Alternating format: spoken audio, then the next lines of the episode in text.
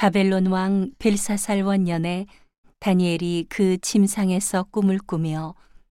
뇌 속으로 이상을 받고 그 꿈을 기록하며 그 일의 대략을 진술하니라. 다니엘이 진술하여 가로되 내가 밤에 이상을 보았는데 하늘에 네 바람이 큰 바다로 몰려 불더니 큰 짐승 넷이 바다에서 나왔는데 그 모양이 각각 다르니 첫째는 사자와 같은데 독수리에 날개가 있더니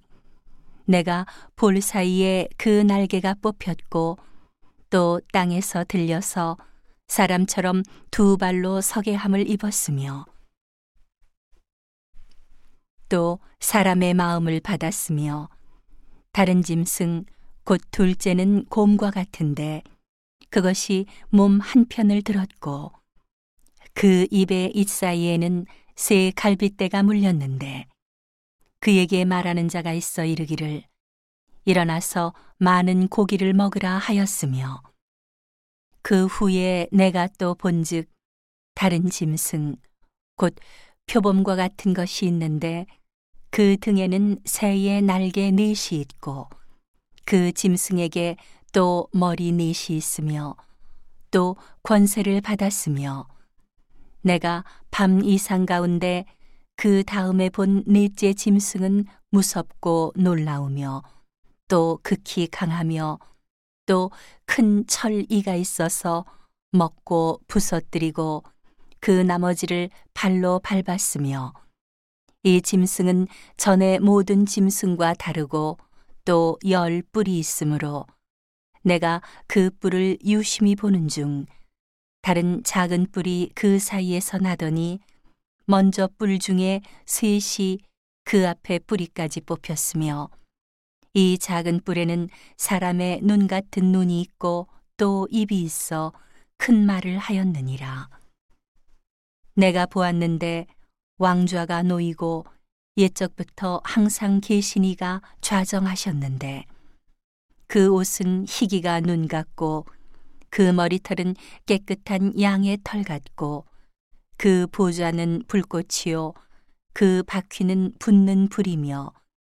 불이 강처럼 흘러 그 앞에서 나오며 그에게 수종하는 자는 천천히요 그 앞에 시위한 자는 만만이며 심판을 베푸는데 책들이 펴놓였더라. 그때에 내가 그 큰 말하는 작은 뿔의 목소리로 인하여 주목하여 보는 사이에 짐승이 죽임을 당하고 그 시체가 상한 바 되어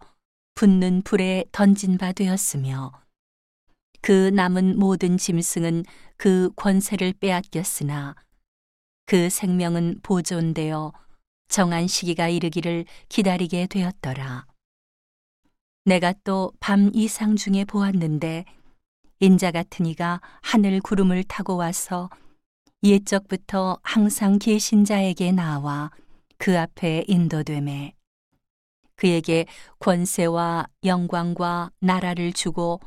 모든 백성과 나라들과 각 방언하는 자로 그를 섬기게 하였으니 그 권세는 영원한 권세라 옮기지 아니할 것이요.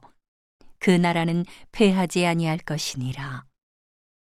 나 다니엘이 중심에 근심하며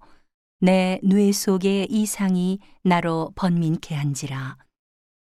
내가 그 곁에 모신 자 중 하나에게 나아가서 이 모든 일의 진상을 물음에 그가 내게 고하여 그 일의 해석을 알게 하여 가로되 그네큰 짐승은 네 왕이라. 세상에 일어날 것이로되